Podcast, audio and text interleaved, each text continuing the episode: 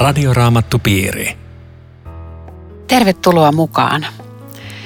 Tänään käymme käsittelemään Riitta Lemmetyisen ja Eero Junkkalan kanssa ensimmäisen Pietarin kirjeen lukua yksi. Minä olen Aino Viitanen ja tekniikassa Aku Lundström. Kuka on kirjoittanut Pietarin kirjeen? Onko se Pietari? Niin, niinhän tuossa lukee, joten ei ole mitään erityistä syytä epäillä, vaikka tosin No niin, nämä otsikot on annettu myöhemmin, mutta kyllä tämä ensimmäinen ja kertoo, että hän on Pietari Jeesuksen Kristuksen apostoli, mutta kun sä kysyit sitä, niin se sisälsi jo niin kuin pienen vihje, että olisi jokin muukin mahdollisuus olemassa. Ja jos lukee teologian selityksiä tästä, niin siellä on muitakin arvioita, koska äh, tässä on joitain sellaisia piirteitä, jotka tekee vähän kyseenalaiseksi, että voiko se olla Pietari. Tämä on tutkijoiden mukaan, tämä kreikan kieli on vähän liian hyvä, että semmoinen oppimaton kalastaja olisi osannut tämmöistä ikinä kirjoittaakaan. Ja Eikö sitten, ne puhunut sitä kieltä, sitä olemassa? Äh, joo, kyllä sen Pietarin äidinkieli on aramea ollut varmaan, mutta kyllä ne kreikkaa on osannut. Että ei se, ei se ole mikään. Sitä paitsi tässä on äh, kirjuri. Täällä on Silvanus, viidennen luvun 12 sanottu, jolloin periaatteessa se olisi voinut vaikka kääntää koko kirjeen, ettei se, ei se ole mikään ongelma. Joitain muitakin ongelmia on, mutta ei me nöksähdetä niihin, koska on ihan riittävästi perusteita ajatella, että on nimenomaan apostoli Pietari, joka on tietenkin kova juttu, että Jeesuksen ykkösapostoli on vaivautunut kirjoittaa meille tekstejä. Kun hän sillä arvovalla aloittaa Jeesuksen Kristuksen apostoli, niin meillä on semmoisia jakeita ja, ja, ja, ja kehotuksia ja rohkaisuja, jotka tulee siis ylemmältä taholta. Ne ei ole Pietarin, että mä lähetän teille nyt tämmöisiä terveisiä. Viime kädessä tämä on niin Herran Jeesuksen sanaa meille, että siinä on aika, aika iso arvovalta tässä on. apostoli kirjoittaa. Va, vaikka joskus on sanottu, että minkään takia se ei kirjoita siis Jeesuksen elämän vaiheesta mitään. Mm. Et kun se on koko ajan seurannut Jeesuksen elämän, se olisi voinut kertoa vaikka ne tarinat uudestaan, mutta ei ole kertonut. Ja se on yksi syy, minkä takia tätä vähän että hetkinen, voiko tämä mikään Pietari olla. Ja sitten vielä, kun tämä on pikkusen lähellä Paavalin tekstiä, mutta sehän ei haittaa, koska ei. kaverin oli kavereita ja samasta evankelimista on kysymys. Niillä on sama taju uskosta. Kyllä, kyllä. Kyllähän tämä tulee läpi niin kuin se Jeesuksen opetukset vahvasti, mitä se, mitä kyllä, se on jos ajatellaan, että on 30 vuotta kulunut, ja. ainakin 30 vuotta ja. kulunut, niin totta kai siis, miksi kertoo niitä uudestaan, jotka on jo evankeliumissa luettavissa? Että ei ole mitään syytä epäillä, etteikö olla Pietarin kanssa tekemisissä. Ja, Joo, sovitaan näin. ja se, senkin voisi varmaan mainita, että, että arvellaan, että hän olisi kuollut Neeron vainoissa, jotka menee jonnekin vuoteen 64. Että hän olisi ehkä silloin saanut surmansa. Eli tässä on niin kuin tämmöisen pois lähtevän testamentti, mitä hän vielä san, haluaa sanoa, koska sehän ajoittuu jonnekin 60-luvulle tämä kirje, että, että monelta osin niin kuin hyvin puhuttelevaa lähteä lukemaan. No ketä on nämä valitut? Siis tässä nyt on hajalla olevia muukalaisia ja heti tämä lataa tosi paljon tämä muutama, muutama sana. Valitut ja muukalaiset. Tunsiko Pietari nämä henkilökohtaisesti? Ei tietenkään kaikki. Tästä, tästä tosiaan käy selvästi ilmi se, että se on kiertokirjeeksi tarkoitettu, koska se on monta näitä kohdetta. Niin kuin Paavalinkin kirjeet, vaikka niissä oli usein aluksi yksi kohde. Mutta on hän tuntenutkin porukkaa varmaan. Hän on kyllä kulkenut siellä oletettavasti jonkin verran. Ja hän halutellaan niin näitä vähän asian seurakuntia rohkaista.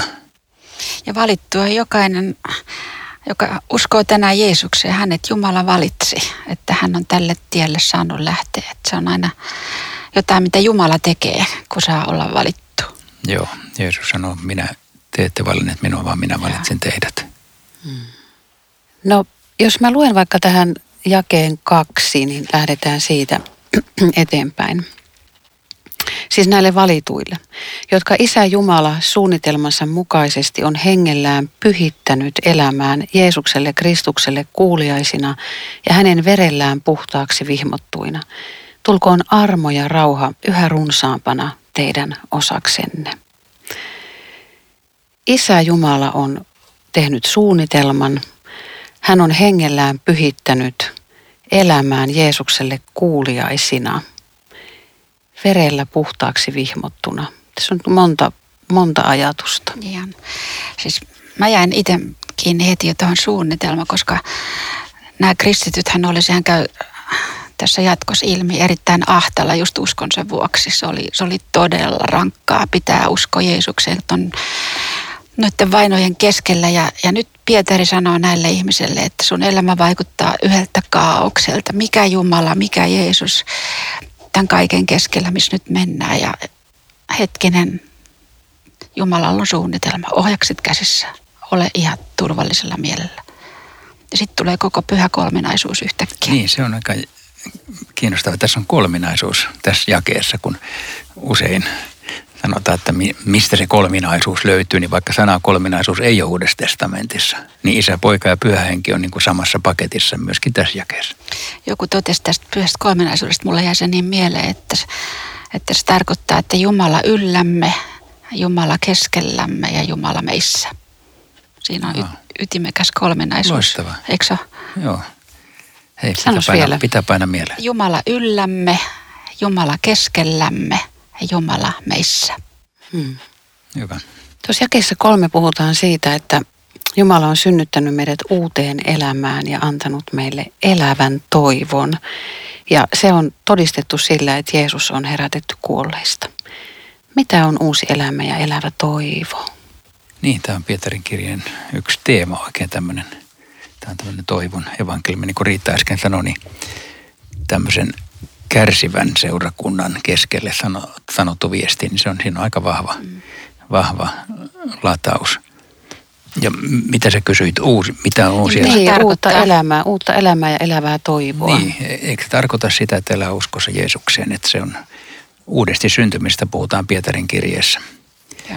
Että se on, se on ihan jotain muuta, että vaikka ihmisen elämä, joka elää ilman Jeesusta ja sitten tulee uskoon, niin ei se ulkonaisesti välttämättä hirveästi muutu, mutta se on, niin kuin, se on valtava muutos. Yhtäkkiä sä, joka olit Jumalan vihollinen, oletkin Jumalan ystävä. Se on jännä sanapari, tämä elävä toivo. Että kun jokainen ihminen on kuolevainen, niin kuolevaisella ihmisellä voi olla vain kuoleva toivo. Ja nyt, nyt se uusi juttu on se, että kuolevalla ihmisellä on elävä toivo. Siihen asti kaikki toivo päättyi kuolemaan. Nyt se jatkuu sen jälkeenkin kuoleman takaa löytyy toivo.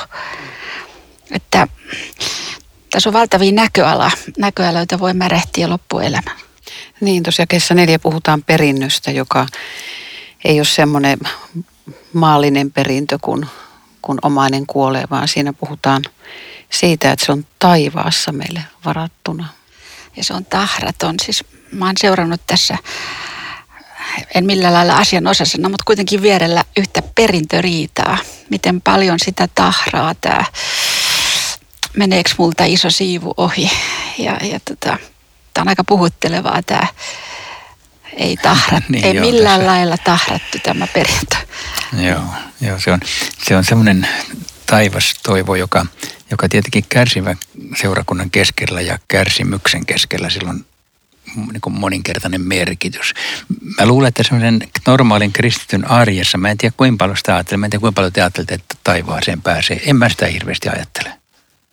Ajatteletteko, ajatteletteko aina? No silloin kun on vaikeaa, niin, niin silloin se jotenkin aktualisoituu se asia. Niin mutta, mutta sitten kun me eletään tässä, mun tulee mieleen siis tosi liikuttava hetki, kun meidän yksi lapsenlapsista oli pieni ja he oli meillä mummolassa ja mä olin siinä paistanut sitten lettuja ja pannukakkuja. Siinä oli hilloa ja kermavahtoja. Kaikki siinä iloittiin keittiön pöydän ääressä ja sitten jotenkin tuli puheeksi kuolema ja ja, ja sitten sit kysyiköhän hän siinä sitten, että kuolenko mä. Ja mä sanoin, että kyllä mä joskus kuolen ja, ja sitten mä muutan taivaaseen ja siellä ei ole sitten enää niin kuin näitä ongelmia, mitä täällä maan päällä on ollut. Niin se jotenkin se pikkuinen lapsi sanoi, katsoi siinä, että että mä en halua nyt taivaaseen, mä haluan nyt olla teidän kanssa tässä. Et se oli jotenkin niin, niin liikuttavaa, että hän halusi siinä iloita siitä meidän yhteisestä hetkestä, että, että, että kyllä mä ymmärrän sen. Joo, mutta, mutta toi on varmaan hei se kristityn ikään kuin sanotaan normaali tilanne, että mä haluan elää tässä nyt täysillä ja niin pitääkin olla. Mutta sitten se on olemassa kuitenkin se todellisuus, että kun tämä elämä kuitenkin kerran päättyy, niin meillä on jotakin, mikä, mitä me odotamme. Muilla ei siinä mielessä ole. olisi onnetonta, jos, jos täällä eletään tässä ja nyt eikä tiedetä, että mitä tämän jälkeen tulee. Että kyllähän se jäytää se kysymys, että, että tuleeko tämän jälkeen jotakin. Että onhan se mahtava asia kuulla, että jotakin tulee ja sitten puhutaan perinnöstä joka ei ole ihmissanoin kuvattavissa. Joo, ja silloin kun mä oon tullut äh, herätyksen tilaan, niin mä oon tullut nimenomaan sillä ajatuksella, että mua on pelottanut kuolema ja se, että mitä kuoleman jälkeen tapahtuu. Että siinä herätyksen tilassa se on ollut tosi tärkeä juttu, että on olemassa Joo. taivas. Ja siis eikö meidän nyt pitäisi kuitenkin varoittaakin ihmisiä siitä, että on olemassa taivas ja kadotus? Joo, kun se sanottu niin mä muistan, että mullekin se oli siinä vaiheessa semmoinen, että etten mä vain joutuisi kadotukseen. Kyllä. Että vaikka ei sillä niin. niin saisi mukamassa pelotella, mutta jos ne on kerran tosiasioita, niin... Niin, ei kai pelotella, mutta siis vakavasti mm. varoittaa. Joo, kyllä. Mut jos, jos meillä on luvassa jotain tämmöistä, mitä varmaan ei ihmissanoin pysty kuvaamaan, että jotain valtavaa on tulossa meillä, niin sitten sit miettii tätä jatkoa, että miksi, miksi meille käytään maailmassa näin kehnosti, kun tota, me joudutaan monenlaisiin kärsimyksiin. Että miksi se ulkoisesti näy, että tota, jotain tällaista on luvassa. Että me ollaan näin etuoikeutettuja. Siis tarkoitat se, että meidän elämästä pitäisi niin kuin Taivas ja maan päälle. Koko ajan hy- hymy päällä. Ja... Niitä on jotain semmoista Jumalan hyvää, että näkee, että hei noilla menee hyvin, kun ne on nyt niitä valittuja. Että tota, mä muistan yhden lottomiljonääri, joka sanoi, että kun heille tuli hirveästi rahaa, niin he yritti olla kauhean varovaisia, mutta ei sillä voinut mitään, että auto vaihettiin ja, ja, ja kotiin satsattiin ja kaikki rupesi miettiä, että mitä niillä on. Ja kristitty miettii keskellä koettelemusta, että hei, mitä tämä on. Niin se tarkoittaa, että meidän pitäisi olla kuitenkin vähän niin kuin tuo lottomiljonääri, niin. että meillä on siis mieletön lotto, että se Joo. saisi vähän näkyä. Sitten sit, sit me joudutaankin koettelemuksiin, että tässä on se yllätys. Niin, ja, ja voi olla, jotkut pitkälinjan kristityt sanoo, että, että se on juuri päinvastoin, että niin kuin Paavalillekin Jeesus sanoi, kun sitä pistintä rukoili, että minun armossani on sinulle kyllin, minun voimani tulee täydelliseksi heikkoudessa.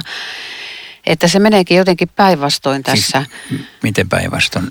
Niin, että, että ne, joita Jumala rakastaa, niin niillä on koettelemuksia ja, ja tietysti tämäkin voi olla semmoista niin kuin turhaa ihmisen jaottelua.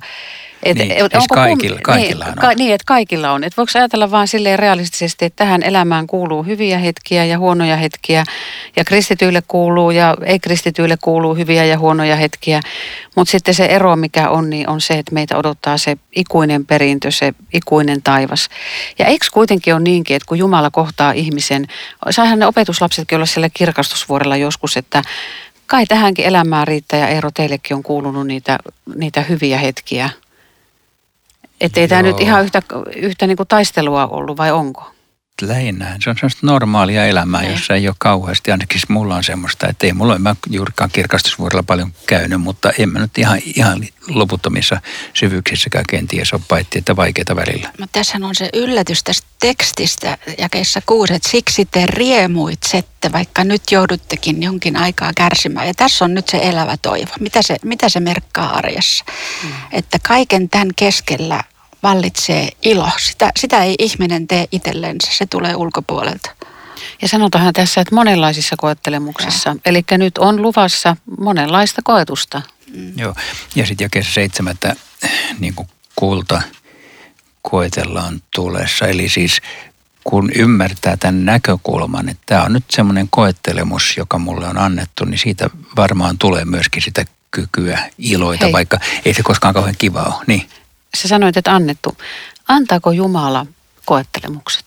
Siis kyllähän tämä seitsemäs jae on ihan selkeästi ähm, koettelemuksissa teidän uskonne todetaan aidoksi. Ja muualla sanotaan Pietarin kirjeessä, että, että kärsitte, jos niin on Jumalan tahto. Että kyllä mä luen tämän niin, että Jumala meitä koettelee. Ja tässä on kuva siitä, että se on aika tuskallistakin. Mutta se ei Joo. tarkoita, että meille tehdään vahinkoa. Ja se varmaan pois sanoa näin, että Jumala sallii meille niitä. Vaikka se on tietenkin vaikea ymmärtää, mikä ero, että Jumala antaa tai lähettää tai että Jumala sallii. Tai aktiivisesti järjestää. Niin, että, ju, että Jumala ei, voisikohan se näin sanoa, aktiivisesti järjestää, että olisi hirveän paha olo ja vaikeaa. Mm. Mutta että Jumala antaa elämään tilanteita, jos, jossa me joudumme semmoiseen, jos se usko joutuu koeteltavaksi, mutta vain sellaisia, jossa meille sitten on myöskin annettu voima kestää se. Tuossa jakeessa seitsemän sanotaan, niin kuin totesit, että, että siitä koituu Jeesuksen ilmestyessä ylistystä, kirkkautta ja kunniaa, kun Jumala vie niiden koettelemusten läpi. Vai mitä Riitta? Kyllä joo.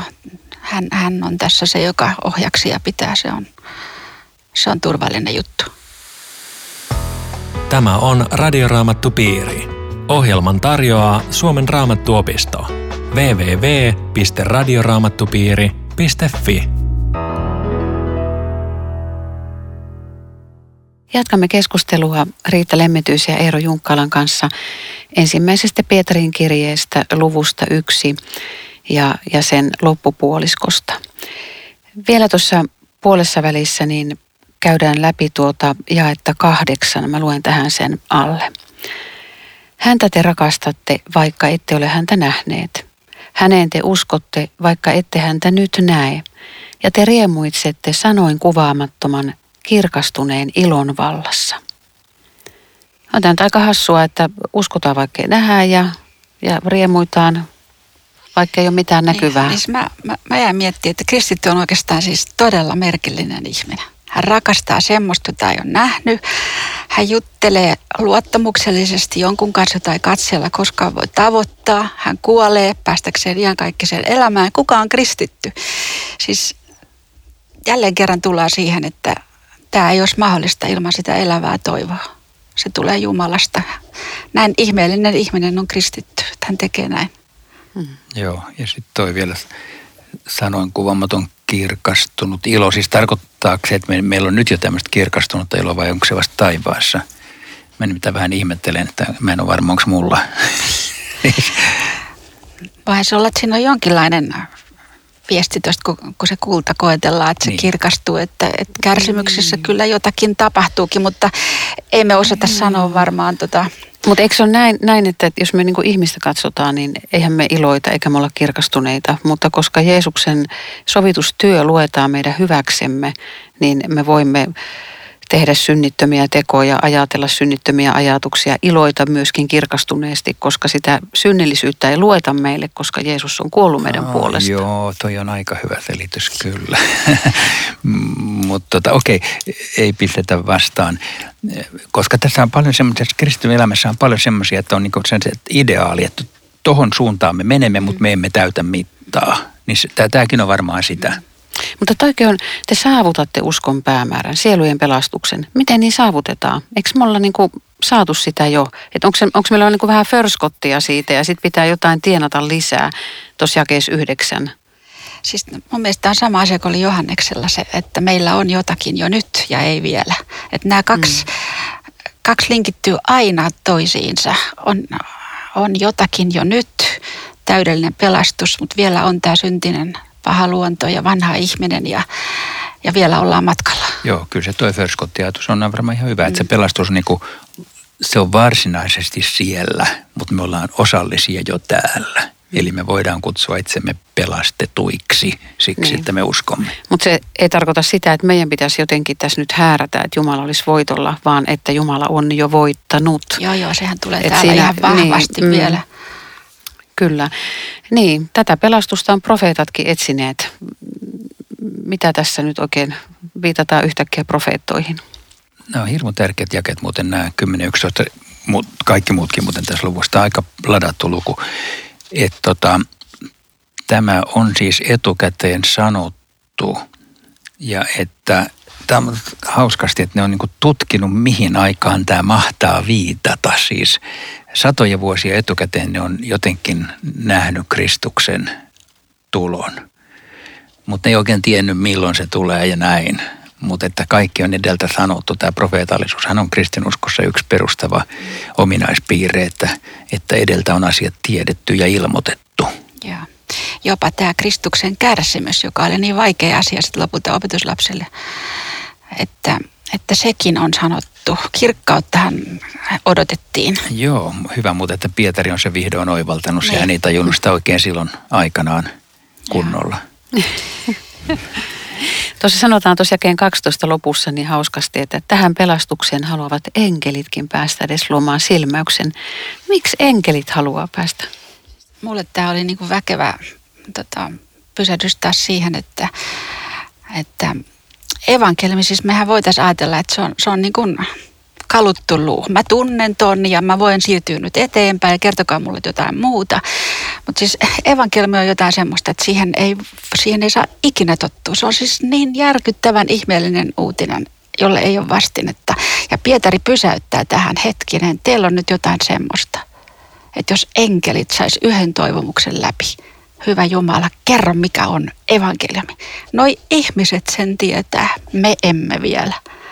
Siis mä kuvittelen, että tällä enkelillä Paavali haluaa niin kuin ne äh, lukijat pysäyttää, että vaikka teillä on vaikeita, niin teillä on evankeliumi.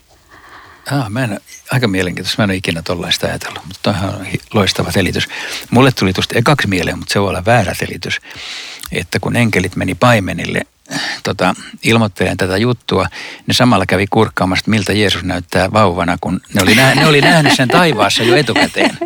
Ne niin ne oli vaan osa, Mutta osa me tuli, joukko. me tuli kattoon, että, että kerrotaan hei, noille muille enkeleille, että miltä ne näyttää. Sitä ei tiedä, vaikka ne kertoo, siis kaikkihan ei voinut päästä Betlehemiin.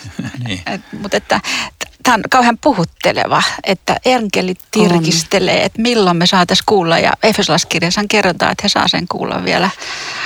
Seurakunta kertoo siitä heille.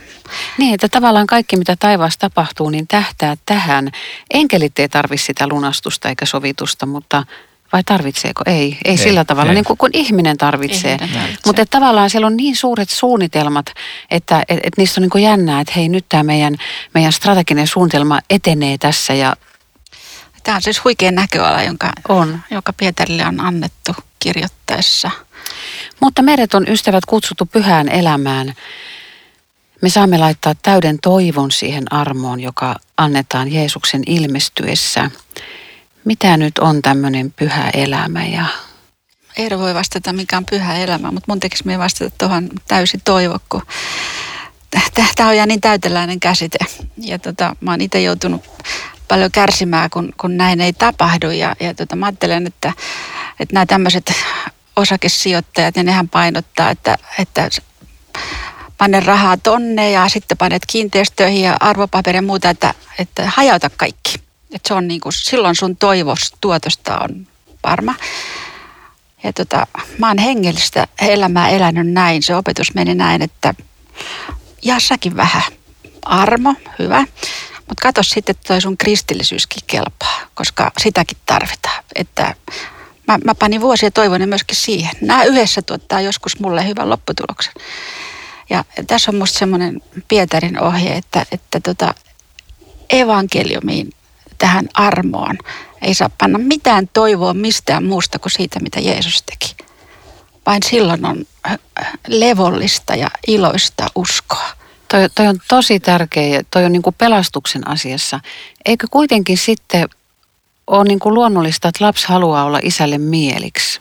Et eikö, eikö voi sillä lailla, vaikkei sillä niin kuin ansaitse mitään, niin, niin eikö voi tuottaa iloa isälle olemalla kuulijainen? Joo, se on sitten eri asia. Siitä on, ja, lähdetään on kyllä. ja siihen, siihen tämä teksti siis erittäin vahvasti viittaakin, että tämä pyhä elämä, niin se on kaikkea sitä, mitä tässä lukee. Olkaa kuuliaisia lapsia, älkää taipuko noudattamaan himoja, joiden vallassa ennen elitte ja, ja niin edelleen. Siis ähm, suuntautua kuitenkin sen uskon mukaan, vaikka me ei, just niin kuin sä Riitta hyvin sanoit, niin me ei niin kuin sen varaan lasketa mitään, koska se ei meidän pelastusta ho- horjuta sinne eikä tänne, kuinka se pyhä elämä onnistuu. Mutta me halutaan elää sitä. Me halutaan ehdottomasti elää sitä ja panna niin kuin täysillä kaikki peliin siihen, että me elettäisiin Jeesuksen tahdon mukaisesti. Ja sen takia tässä on paljon näitä hyviä ohjeita. Niin. Ja vielä sekin tarkennus, että vaikka ihminen elää hyvin, niin se ei pyhitä, vaan että Jeesus kuitenkin pyhittää meidät. Joo. Oikein sanottu. Kyllä, luettu pyhyys. Niin, hyväksi luettu Hyväksi pyhyys. luettu pyhyys, Niin, joo. kyllä. Joo, se on just jälkeen kuusi, että olkaa pyhät, sillä minä olen pyhä. Niin se ei ole sitä olemuksellista pyhyyttä, Ei. vaan tämmöistä juuri. No tuo jää 18 on aika, aika erikoinen. Tiedättehän, ettei teitä ole lunastettu isiltä perimästänne tyhjän päiväisestä elämästä, millään katoavalla tavaralla, hopealla kullalla, vaan Kristuksen virheettömän, tahdottoman karitsan kalliilla verellä. Miten niin? Miksi hän sanoo Pietari, että tämä meidän elämä on tyhjän päivästä? ja, ja, ehkä, ehkä siis sitä taustaa vasten, että mikä on tämä vaihtoehto. Siis sen rinnalla. Kyllähän Raamatun mukaan niin meidän tulee arvostaa tätä ajallista elämää. Siis se on Jumalan lahjaa kaikki syöminen ja juominen ja, ja koti ja kodit, kod, mannut ja mitä Luther luettelee kaikesta Jumalan lahjoista. Kyllä siitä saa ilota, mutta sen rinnalla, että meillä on ikuinen elämä, niin, niin tämä pannaan tyhjempään. Olisiko tämä tämmöistä? Varmasti. Ja sitten voi olla, että siihen voisi linkittää senkin, että, että elämä ilman Jumalaahan on tyhjää elämää. Siitä puuttuu se varsinainen sisältö ja se elämän lähde. Että voisiko tämä olla myöskin jotain, että et kyllähän Jumala työtä arvostaa. Meitä on pantu tänne maata viljelemään ja varjelemaan. Että sehän on työtä ja sitä arvostetaan ja se joskus jopa nousee tuomiollakin, että mitä me ollaan tehnyt näillä omilla lahjoillamme. Mutta että niin, tuossa on niin tärkeä toi pointti, just minkä sä sanot, että meidän tehtävä ei ole vaan kuikuilla sinne taivaaseen, ei. vaan, vaan ottaa se elämä ja tämä maanpäällinen hyvä, mikä täällä on, niin, koska meidät on tosiaan laitettu elämään Joo. tänne, niin kuin sä sanot. Mutta hei, ennen kuin lähdetään eteenpäin, niin siis pitää miettiä vielä tämä, tämä lunastusjuttu. Siis silloinhan orjia ostettiin vapaaksi tai, tai sotavankeja ja siihen tarvittiin hurjasta rahaa. Ja nyt, nyt Pietari sanoo, että ihmisen vapaaksi ostamiseksi ei riittänyt mikään jalometalli. Kaikki maailman kultavarat on, on niillä mitään merkitystä, ne ei riitä. Ja tarvittiin Kristuksen veri. Moni kärsii semmoisesta oman arvon tunteesta, joka on heikko. Niin tämä, tämä jae kyllä panee miettimään, että minäkö näin arvokas. Niin, kyllä, kun jokainen yksilönä voisi omistaa tämän, että tämä on hinta minusta. Joo. Hmm. Mua kiusaa tuo jäi 20.